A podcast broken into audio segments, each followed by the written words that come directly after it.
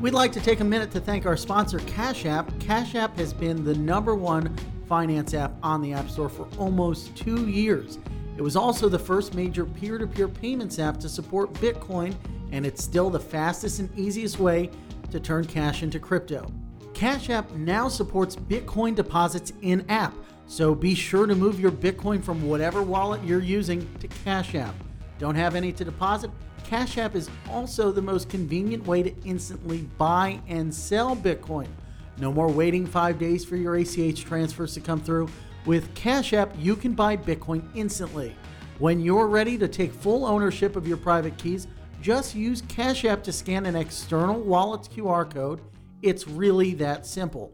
Cash App also comes with standard banking features like direct deposits and others your bank would never even consider, like Cash Card, a customizable debit card that lets you instantly save every time you use it at Lyft, Whole Foods, and places like Chick-fil-A. It's also a favorite of the Block's analyst Steven Zhang. He saves money at Chipotle every time he gets a burrito. That keeps Steven happy, that keeps the Block happy, and that keeps the crypto world informed with the best news and research in the entire market. Download Cash App today from the App Store or Google Play, and I hope you enjoy the episode. Ladies and gentlemen, thank you so much for tuning in for what is an incredibly exciting episode of The Scoop, because there is an actual scoop tied to it. We're joined by Michael Sonnenshein, the managing director at Grayscale, one of the largest asset managers, probably the largest asset manager, a couple $2 billion under their helm here in New York City. And I am, of course, joined by Ryan Todd, my very special co-host and an analyst at The Block. Michael is joining us to share news of a record-breaking number of inflows into the firm's many different crypto asset funds. Michael's been with the firm since 2014, I believe. He's risen through the ranks. He's got a small but gritty team over there, sitting alongside our other friend, Michael Morrow. Michael, thank you so much for joining us. Please, I guess the best place to start, if we're going to start anywhere, is with this Q3 report. It's a record-breaking quarter. What's behind it? Well, first of all, thanks for having me. I'm sorry for being late. Well, you know, that the public apology is really, really, I got to say, I really appreciate it. But, you know, let's dive into the numbers. This was an amazing quarter for Grayscale. We raised just shy of $255 million in the Q3 of 2019, which breaks every preceding quarter we've had in the 6-year history of the Grayscale business. The flows were mostly dominated by institutional investors, which I think is probably one of the most important things for us to talk about, Frank. You know, I think whether it's you guys or other folks in the press, you're always asking us, where are the institutions and why aren't the institutions coming into digital currencies yet? And I would argue that they've been not only showing up to Grayscale, but they've actually been showing up in droves. It's interesting. I think you make a good point. There is this dichotomy that I'm seeing as well. You have certain players that are doing better than others. When we look at companies like Fidelity, that's off to a slower growth, slow and steady pace back. The volumes aren't quite where we would want them to be, perhaps. There aren't that many headlines about larger hedge funds and larger pension funds entering the market or entering the fray, but we do have these numbers at the same time. So sure. Are they quieter firms that maybe don't want the press attention? What is Grayscale's quote unquote secret if they're attracting these inflows that other firms might not necessarily be seeing? Well, by and large, it's difficult if you're a hedge fund or an institution or even as an individual to get exposure to digital currency. Folks have got to figure out where they're going to buy it, how they're going to transfer it, how they're going to store it, how they're going to safekeep it. And that's challenging because it's definitely not the same as going into your brokerage account, punching in some stock symbol and just clicking buy. And then all the settlement and payment kind of happens in the background for you automatically, right? Digital currencies are totally different from that. And so I think the secret of what, or not so secret sauce at Grayscale is the fact that we have packaged digital currency exposure into a security. And so if you're a hedge fund, if you're a high net worth investor, you can buy into any one of our private placements any day of the week. We have 10 different funds. Interesting. And that lets you do something that feels very familiar to any of the other investments you make. It's a security with a QSIP and has audited financial statements and produces tax documents. It's what investors want to see. So let's break it down. Why would I, as an investor, a large, say I manage hundreds of millions of dollars, break down for me why it's better or more familiar to invest via these private placements, this is a security, as opposed to onboarding through the, you know, a lot of these crypto exchanges have institutional offerings. Why is it better to get the exposure via private placement as a hedge fund versus just opening up an account with white glove services on Coinbase? I think a lot of hedge funds, just by mandate, can't hold the digital asset, right? It needs to be held either with a qualified custodian or be something that they're easily able to have on their books and records. And so I think for a lot of folks, when we start talking to not just the CIO, but when they're ready to invest and we start talking with the legal teams and the auditors and the risk teams, the fact that they have something that is a security that has a QSIP and that's audited is exactly the same thing as any other instrument or derivative that any of these funds use when they're looking to gain exposure to something. If they're to buy digital currency directly, they have to figure out who at the firm is going to have access to the private keys. They're going to have to determine, you know, what's the appropriate cadence of checking the balances of the digital assets, et cetera. And quite honestly, investors are really more so and should be more so focused on when's the right time to gain and take off exposure to certain assets, not necessarily worrying about the security and safekeeping of an asset they're invested in. I get that argument. Something I'm always curious about is how do you compare that versus, say, the regulated futures that are now starting to come out, whether that's BACs, physically delivered product, or even CMEs, Bitcoin futures product. Hedge funds do have familiarity with those types of products. What's the value add with Bitcoin Trust? We have a lot of our clients using futures to hedge, no question about it. But I think that there are some of them that are either looking at capital requirements related to using some of those products. And when they look at the transactional costs, they would actually deduce that it is more cost effective to gain exposure to Bitcoin through Grayscale Bitcoin Trust than it would be for them to either use futures or even buy these assets directly if they had the legal framework that allowed them to buy and hold directly, which most institutions unfortunately don't. Bottom line is you're saying it's cheaper to buy GBTC as opposed to... Even with the premium? Do you guys take that into account as well? Where our institutions are getting involved is through our private placements. So any of our institutions can come to Grayscale directly, buy at NAV on a daily basis, and that way they're actually getting exposure to digital currency directly at a price that reflects where it is on a given day when they're investing.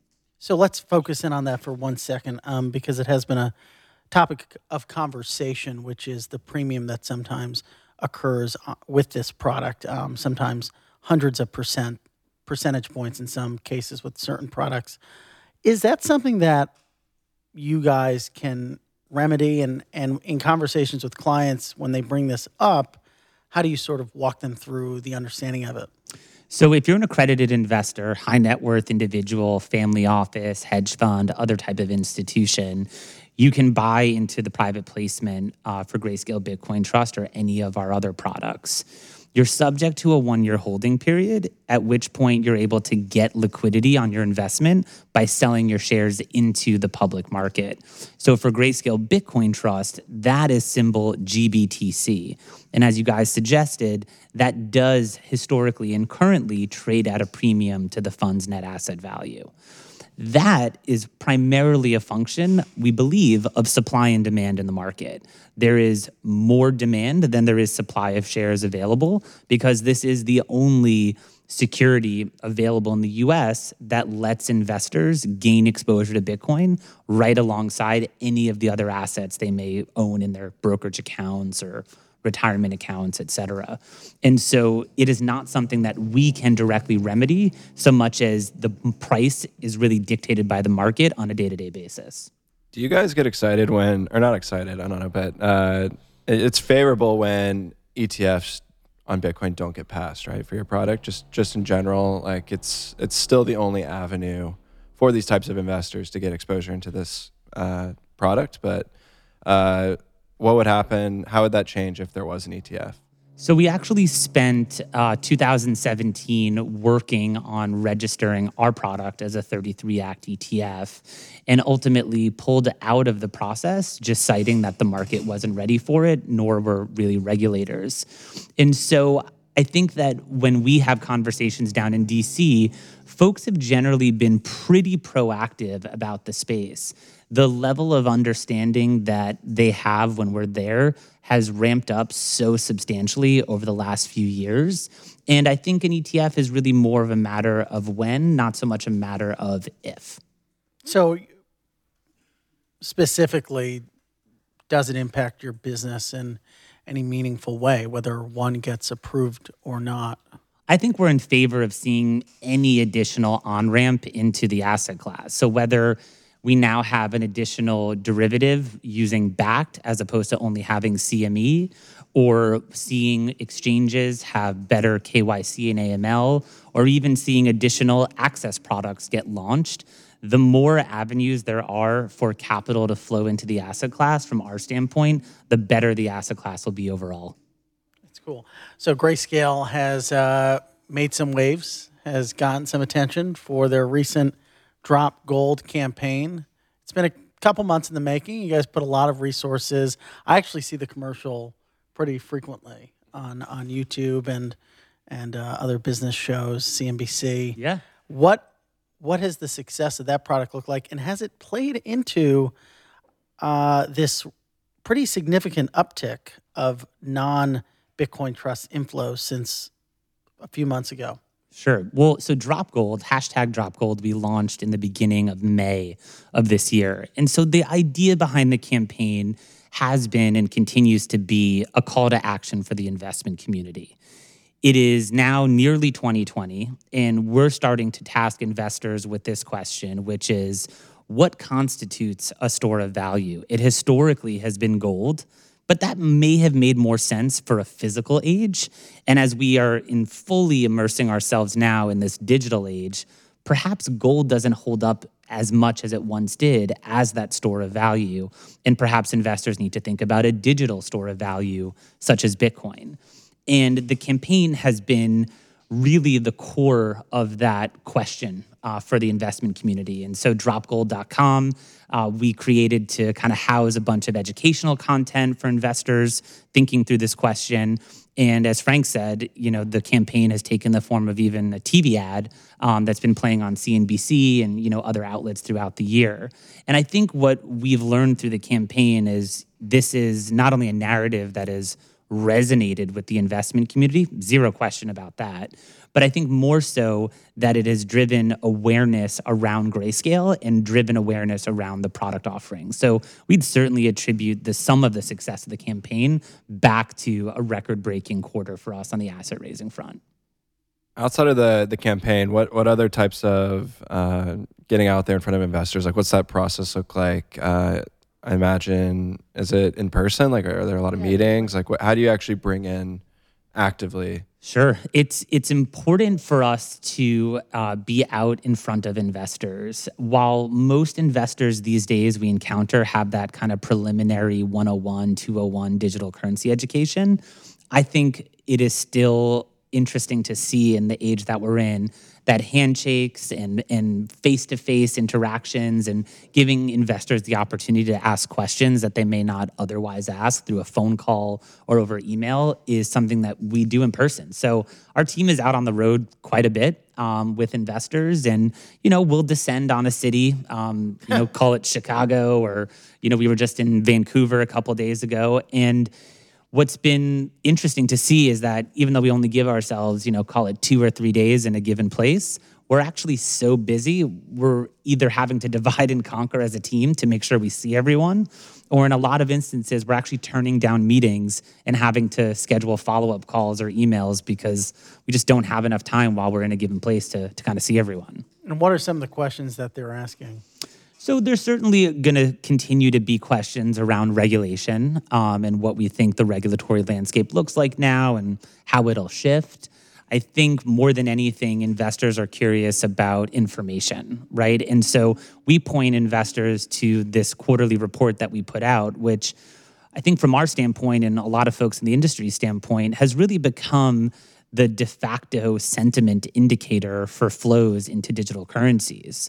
And so when you look at a quarter like this, and it's not just Bitcoin dominating the flows, but we're seeing flows to Ethereum and to Ethereum Classic and other products across the Grayscale family, I think investors can actually take those insights and actually do something about them. These are actionable intelligence items for them. Is that something you're looking to package up and offer to them in a way that they can make more actionable investment decisions around some of your data? Yeah, I think this report is publicly disseminated each quarter, and having the opportunity to sit down and chat about it with guys like you is exactly what we want to do. So folks do have the right tools, in their tool belt, so to speak, to make informed investing decisions. We talked about the Drop Gold campaign. That relates more directly to Bitcoin's thesis. And you mentioned flows have been more mixed this quarter, which is good to see. How does that conversation shape then, like when you're trying to explain the value of these other types of products that you have? That's a good question. Versus Bitcoin. I think there's zero doubt that most investors we are approaching or who are approaching us have probably done most of their homework around Bitcoin. They're the most resources available to them on Bitcoin. It's kind of overcome quite a bit of adversity over the 10, 11 years it's been around. And so that's probably where they're most comfortable deploying capital as a result.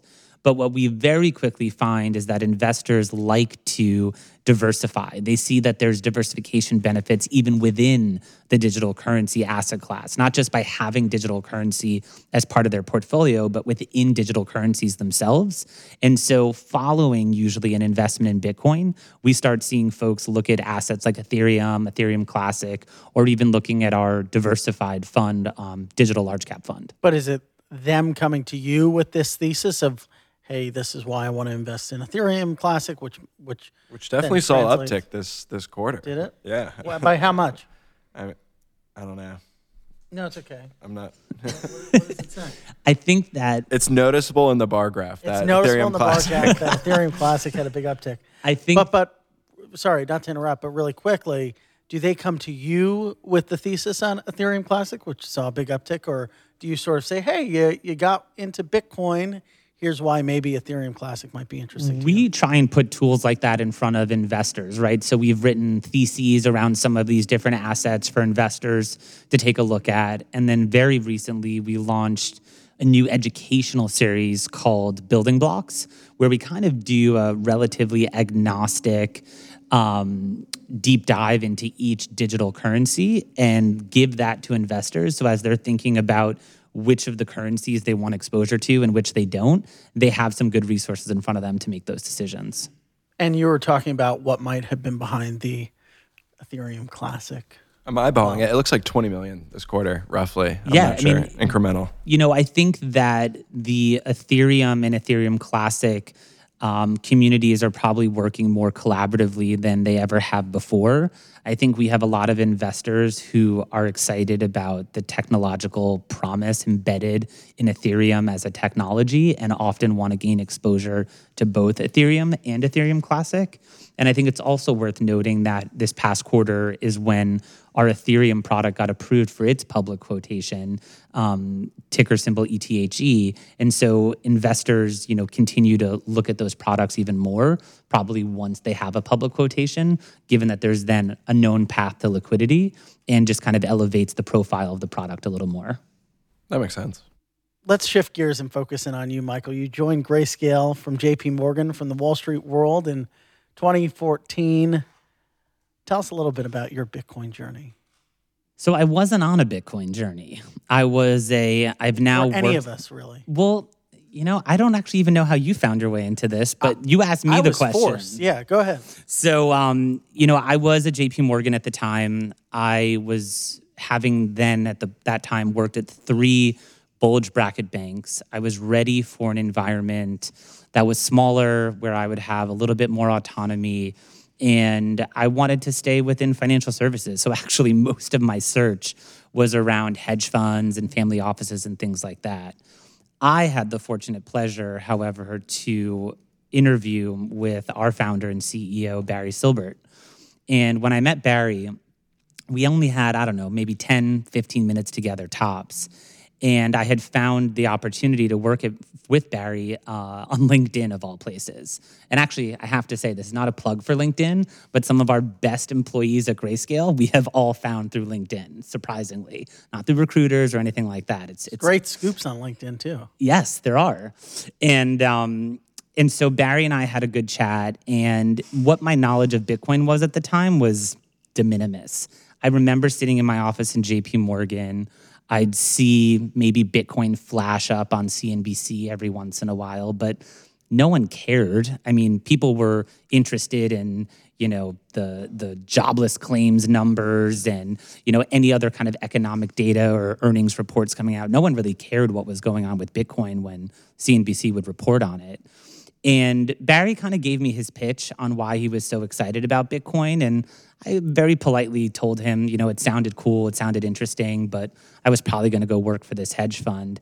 And he actually, of all things, because my initial role with him was to do sales for Grayscale, he actually had me sell him, of all things, a pen. And I must have done a damn good job selling him that pen, because Barry said to me, "Why don't you come work for me? Why don't you come help me build something?" And if at any point it feels... Grayscale was already operating. Well, we had just launched the Bitcoin Trust, right? So the Bitcoin Trust launched in September of 2013. So this is early January 14. And he said to me, "Come help me build something. And if at any point it feels like it's going off the rails or this doesn't feel aligned with what you want to do career-wise, you can always go work for a hedge fund or always go work for a family office. But take a chance." And I think within 24, 36 hours, they had made me an offer. And I said, you know what? I'll take the risk. I'll take the chance. And I was smart enough to actually negotiate a couple of Bitcoin from the company as part of my starting package back then. And the rest is history. 6 years later, we've grown from one product with about $60 million in AUM when I joined to today, 10 products and over $2 billion of AUM. So it's really been amazing to kind of be a part of the journey. Was there at any point, you mentioned he kind of, as part of his proposition, said, if we ever get off track, either reel us back in or you can go off somewhere and do something else. Was there any point where you felt like the company was not going in the direction that you wanted it to? I actually don't think that there really has been. And I think that's been one of the most amazing things about working with and for Barry, which is that he's always been kind of prudent about keeping headcount low and keeping a really lean and mean team and, you know, allowing us to move through, you know, crypto winter and times maybe when it was all about blockchain and not about Bitcoin, and then kind of keep morale alive and positive at the team and, you know, the company as a whole. So, you know, we've definitely been through a few cycles, to say the least, over the last couple of years, but at no point was my interest in being there and helping him build this, you know, ever wavering. Well, let's look forward and think about what's going to become of Grayscale over the next year. You have 10 products now. The staff isn't that much bigger from a few years ago. You have been able to maintain a lean team doing basically the same thing, pitching family offices, financial advisors on these products, growing your AUM. Does the future of Grayscale look different than what it's looked like in the past? And how would you relate it maybe to I feel like whenever someone comes on the show, or frequently, they'll say, well, we're the X for the Bitcoin world. We're the, you know, Goldman. You want me to say we're the X for the whatever world? Yeah. The X for the Y? You know, I think that we as a business have taken our cues from the incumbent asset managers, the wisdom trees, the, you know, the State Streets, the iShares of the world. And we've modeled ourselves after those companies because it's been about finding the best possible service providers to surround each of our products and do what we can to manage those relationships and constantly make sure that the products get the time and attention that they need from each of those service providers. And so if I had to say, we'd kind of be the wisdom tree or the iShares of the digital currency asset class, by giving investors a whole family of access products so that they can get exposure to the asset class. That's kind of who Grayscale is and will continue to be. And I think if we look at the next year, sure, we'll probably add to headcount a little bit. I think you'll see a little bit more from us on the #DropGold campaign. You will maybe see us launch a couple of new products, but time will tell. I think that's a delicate balance for us. It's what products we think are investable and are good opportunities, balanced with what investors are telling us are the areas of the market they want exposure to that the current lineup doesn't already provide. And I think we'll also continue to really invest in putting out good content. These quarterly reports really do give investors actionable insight and other educational content like our Building Block series. So excited to kind of continue on all those fronts as we, move into next year. What does the process of adding new products look like in terms of expense, human capital? Could you, obviously there's regulatory hurdles to getting a product online. What is to stop you from launching as many products as possible, so to speak?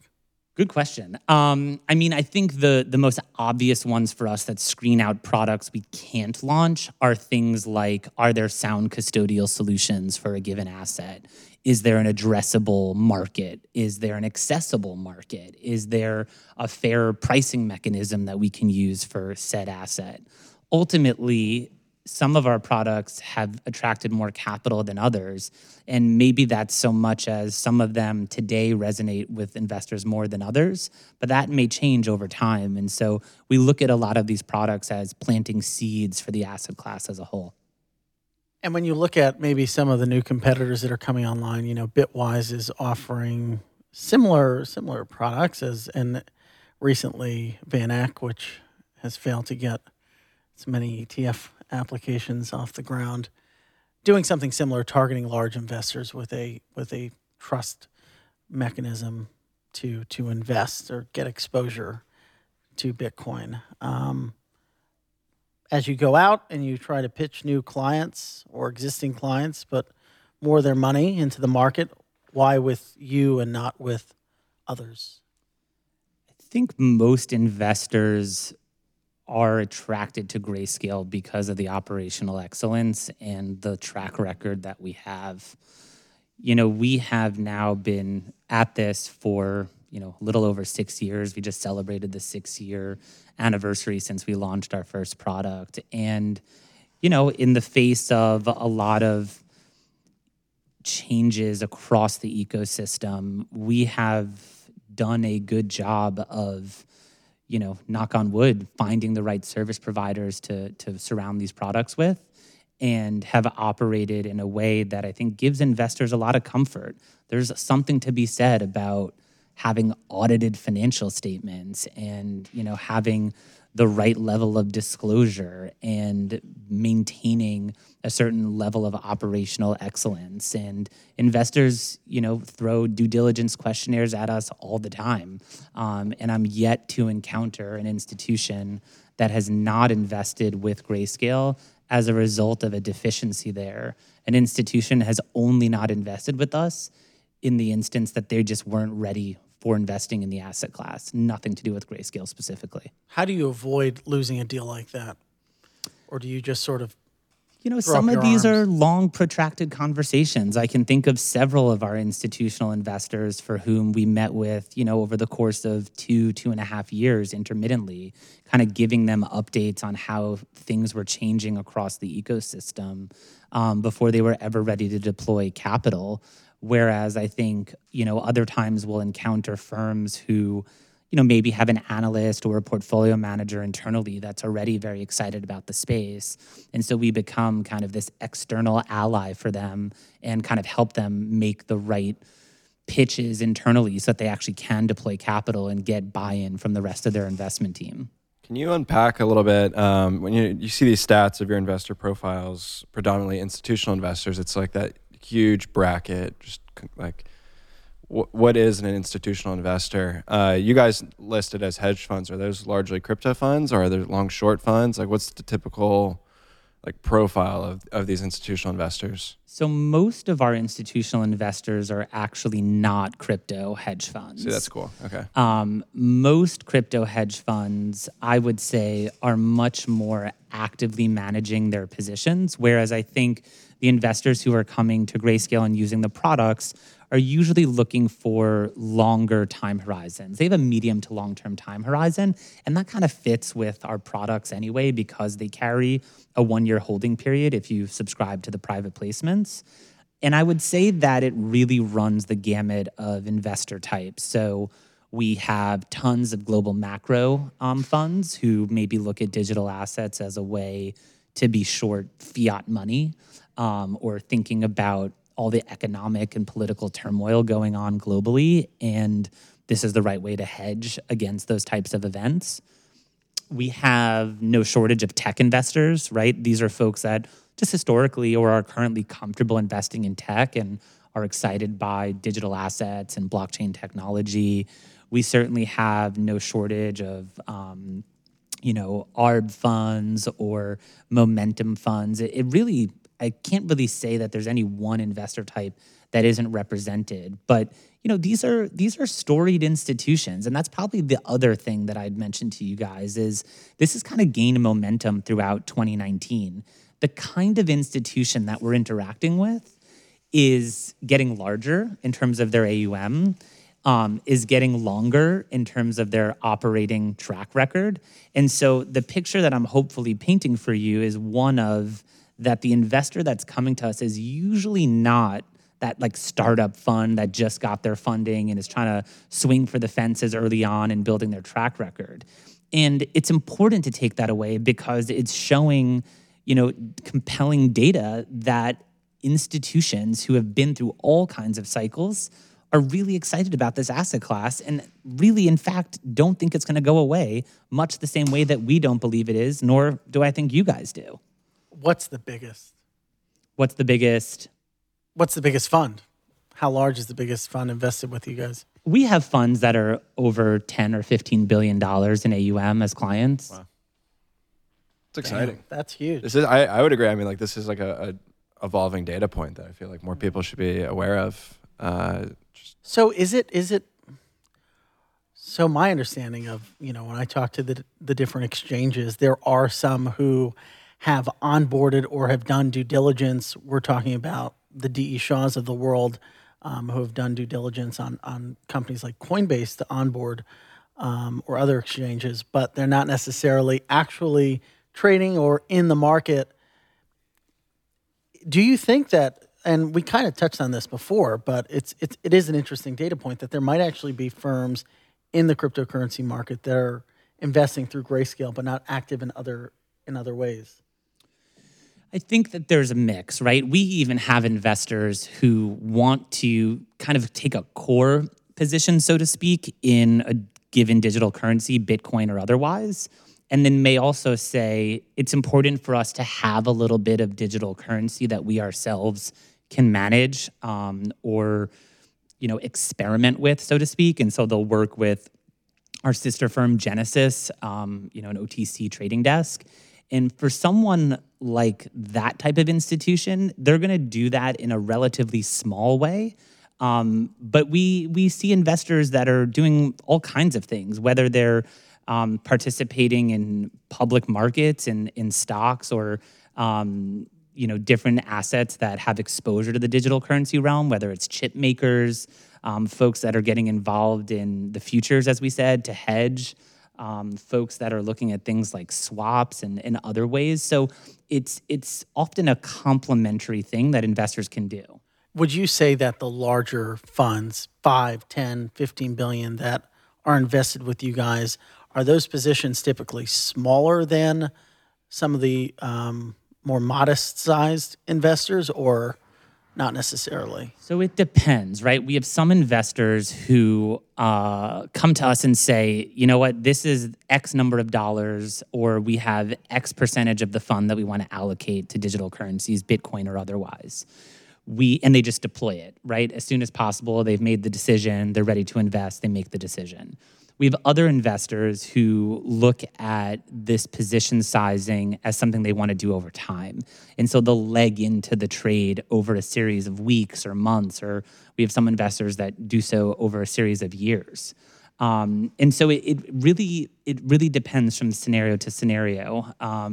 But again, I think what we're seeing most recently is larger check sizes, larger institutions, and also exploration beyond just exposure to Bitcoin. Did you see, you talked about legging into the trade. Did people leg into it that July 14th week when it popped? Well, so that was a big week of inflows. I actually think that was we had a day that week where we raised, I think, over $75 million in a single day, which was, I think, the largest inflow we ever had in a single day at Grayscale. Just as big as when you started at the firm. Yes, exactly. Bigger. And I think that what we're hoping continues to happen is that more investors are excited about the asset class, recognize the diversification benefits, looking for that uncorrelated alpha, and look to digital currencies. And whether it's Grayscale or futures or otherwise, we're just excited to see more capital flow into the space. You've been in the space now 6 years, full time, working with Grayscale. What gets you most excited about where we're heading as a space over the next year? Just there's been a lot of developments this year, a lot of news flow, both positive and negative. Yeah. Last week there was a flurry of news updates on Friday. Mm-hmm. Libra kind of almost falling apart on the payment side, and the ETF denial also happened last week. And you got CFTC commissioner with talking ETH about commodity. Like, there's a lot of stuff going on. Which is good. That's good. Yeah, these are all good things, but we don't look at these singular instances of news as things that get us excited or keep us committed to the space, right? We're looking at larger trends that maybe aren't spoken about as much or reported on as much. And I think for us, which is something that we've started writing about quite a bit, and something I think the investing community needs to focus more on, is what's going to happen to generational wealth as it changes hands. And so we've been looking into this statistic, which is that over the next 25 years, $68 trillion is going to pass from older generations, right? We're talking about baby boomers and kind of our parents, passing that money down to millennials and Gen X and Gen Y. And if you think about what the profile of that investment is today, right? How is that capital currently allocated? What does it sit in? Is it conservative? Does it have a large, proclivity towards owning gold and kind of other historical stores of value? And as it gets passed down to a younger generation, how is that going to shift? So if you inherit that money, are you going to keep it in things like gold? Are you going to keep it in things like bonds? And as we look at investor preferences of the younger generation, right? This is the Robinhood generation, the robo-advisor generation. Those kinds of investments just don't resonate with them. And so I'm not sitting here with you guys today saying, oh, all that money is going into digital currencies or going into Bitcoin. But I think we'd all be pretty remiss to not believe that some portion of it is going to go into digital currencies as that wealth shift happens. And when you look at the total outstanding market cap of digital currencies today, and you think about what even a small slice of that $68 trillion moving to digital assets would do, I mean, that is a really staggering statistic, and the numbers get silly very quickly. Yeah, we got the numbers right here. Ryan Todd pulling up some nifty numbers from CB Insights. Yeah, it's by 2030, millennials will hold 5x as much wealth as they do now, which would be about 20 trillion. For me, mostly 5x as much wealth. So I'd have, what's 5 times? Right, even like 10 basis points of totally. That would be. And so you have to think about that. What resonates with a younger investor? Is it things like Bitcoin? Is it the companies that they are subscribers of and users of and that they patronize all the time? Or is it things like gold, which they've probably never had any kind of direct experience with? And so this is a really important theme that we're looking at. And again, we don't think is being spoken about enough. So how do you tap into that wealth that's coming, that transition of trillions of dollars? Is it partnering with some of the firms you mentioned, the robo-advisors or the Robinhoods of the world, to kind of tap into some of these millennials who are using these platforms and very well soon may be accredited investors themselves? The campaigns help too. Well, yeah, I think the campaign, #DropGold and dropgold.com, kind of speaks to a lot of the themes that I'm talking about and is starting to have that conversation be had amongst investors.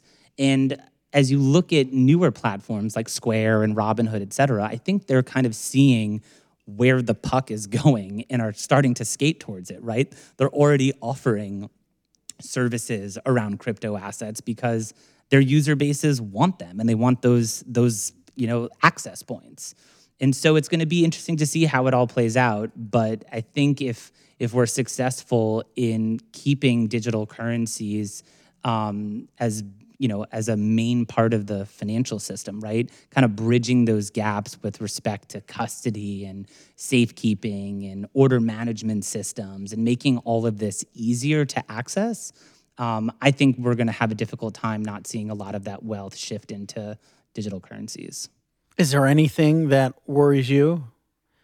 That transition of wealth seems to be the North Star, and you're not paying attention much to the ebbs and flows of day-to-day news, but is there anything existential that worries you? I don't think there's anything so much that worries me so much as I wish everyone would stop looking at digital currencies and asking when, right? There's such an impatience, and it's just kind of unnecessary. If you look at where Bitcoin and other digital assets have gone from nothing to something in 10, 11 years, right? We now have derivatives around Bitcoin, right? That trade on exchanges next to assets, that have been around for millennia, right? There is this narrative around impatience of when is this all going to happen?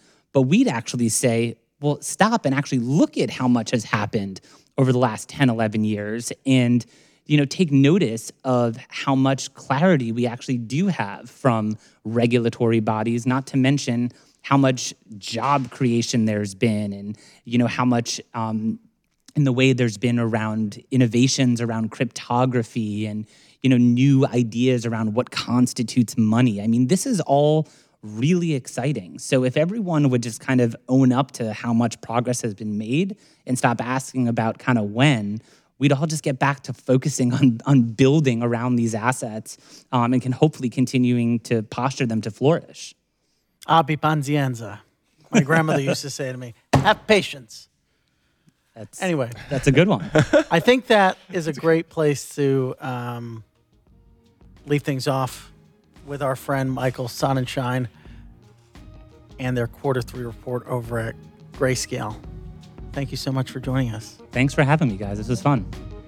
Thanks so much for listening to this episode of The Scoop. We hope you tune in next time. And don't forget to subscribe and favorite wherever you listen to your podcast. We'd like to take a minute to thank our sponsor, Cash App. Cash App has been the #1 finance app on the App Store for almost 2 years. It was also the first major peer-to-peer payments app to support Bitcoin, and it's still the fastest and easiest way to turn cash into crypto. Cash App now supports Bitcoin deposits in-app, so be sure to move your Bitcoin from whatever wallet you're using to Cash App. Don't have any to deposit? Cash App is also the most convenient way to instantly buy and sell Bitcoin. No more waiting 5 days for your ACH transfers to come through. With Cash App, you can buy Bitcoin instantly. When you're ready to take full ownership of your private keys, just use Cash App to scan an external wallet's QR code. It's really that simple. Cash App also comes with standard banking features like direct deposits and others your bank would never even consider, like Cash Card, a customizable debit card that lets you instantly save every time you use it at Lyft, Whole Foods, and places like Chick-fil-A. Download Cash App today from the App Store or Google Play, and I hope you enjoy the episode.